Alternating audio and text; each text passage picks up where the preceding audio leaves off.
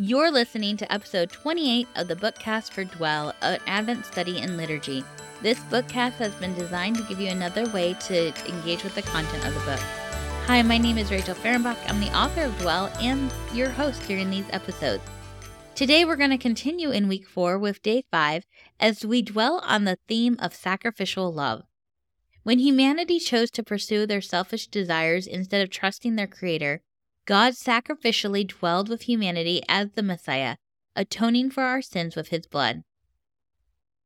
When the time was right, the Anointed One died for all of us who were far from God, powerless and weak.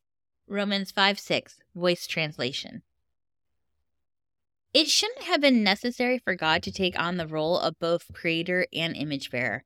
His original design and desire was to share the joy of caring for his abundant provision. For this purpose, he created a cosmic tabernacle, a place where heaven and earth met in sacred harmony. He designed Adam and Eve to serve as his priestly representatives, ruling and stewarding alongside of him in the garden kingdom. Of course, Adam and Eve made a mess of things, but God, even when humanity rebelled against his commands and trusted their own wisdom, continued to make a way to dwell with his image bearers, again and again. Dwelling with humanity as the Messiah was always the plan. It is tempting to read the narrative of the Bible as if God forgave sins one way through sacrifices at the temple, and then a different way through Jesus' death. But I hope as we have moved through these last few weeks, you have begun to see how God has always treated humanity's sinful disobedience the same way with mercy, grace, compassion, forgiveness, and sacrifice. I also hope you've begun to see that redemption is concerned with negating the claim of ownership by another, sin, and restoring identity as an image bearer of God, while reconciliation focuses on restoring purpose, dwelling with God as a co ruler. He did it for Adam and Eve in the garden. Even though they broke the terms of their covenant with God, He forgives them. He then provides for their needs physically, He clothes them, and spiritually, he shares his plan for redemption and sends them out of Eden, knowing that it will cost him everything and them nothing. He did it again for Abraham, Isaac, Jacob, and their descendants. He forgave their sins out of his loyal love and merciful character. In the waiting for his redemptive plan, he made a way for reconciliation through trusting God's promises and obeying his commands, including animal sacrifices. Within that reconciliation, humanity, specifically Israel, was invited to dwell with God and co steward with him. Israel was invited to be his priestly representatives like, like Adam and Eve. Once again, it would cost God everything, his pending redemptive plan, and humanity nothing.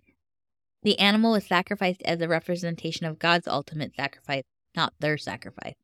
Humanity believed and trusted, but it cost them nothing holy and good to do so. True reconciliation requires sacrifice by the offender to make things right with the offended for what they lost and the assurance that the offense will not happen again. The forgiveness of sins has always depended on the merciful and gracious character of God. The redemption of humanity has always depended on God's loyal love of his creation. But true and lasting reconciliation required a sacrifice from the offender, humanity, that would right the wrong, sinful disobedience, committed against the offended, God, with an assurance the offense, sinful disobedience, would never happen again.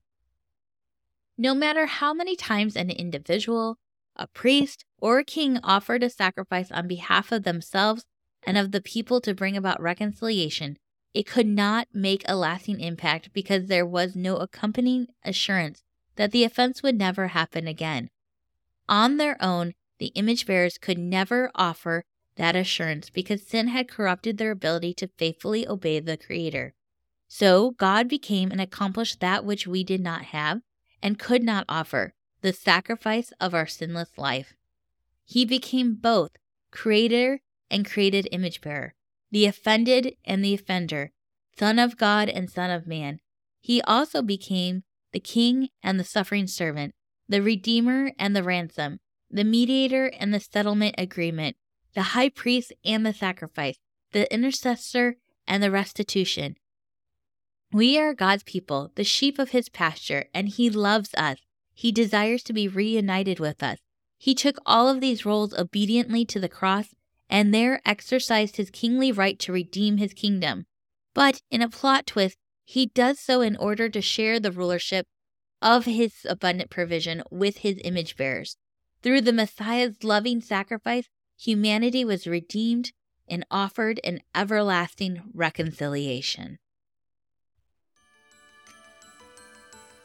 Thank you for joining me today as we dwelled on the theme of sacrificial love. Join me here tomorrow as we continue to dwell with God this Advent season.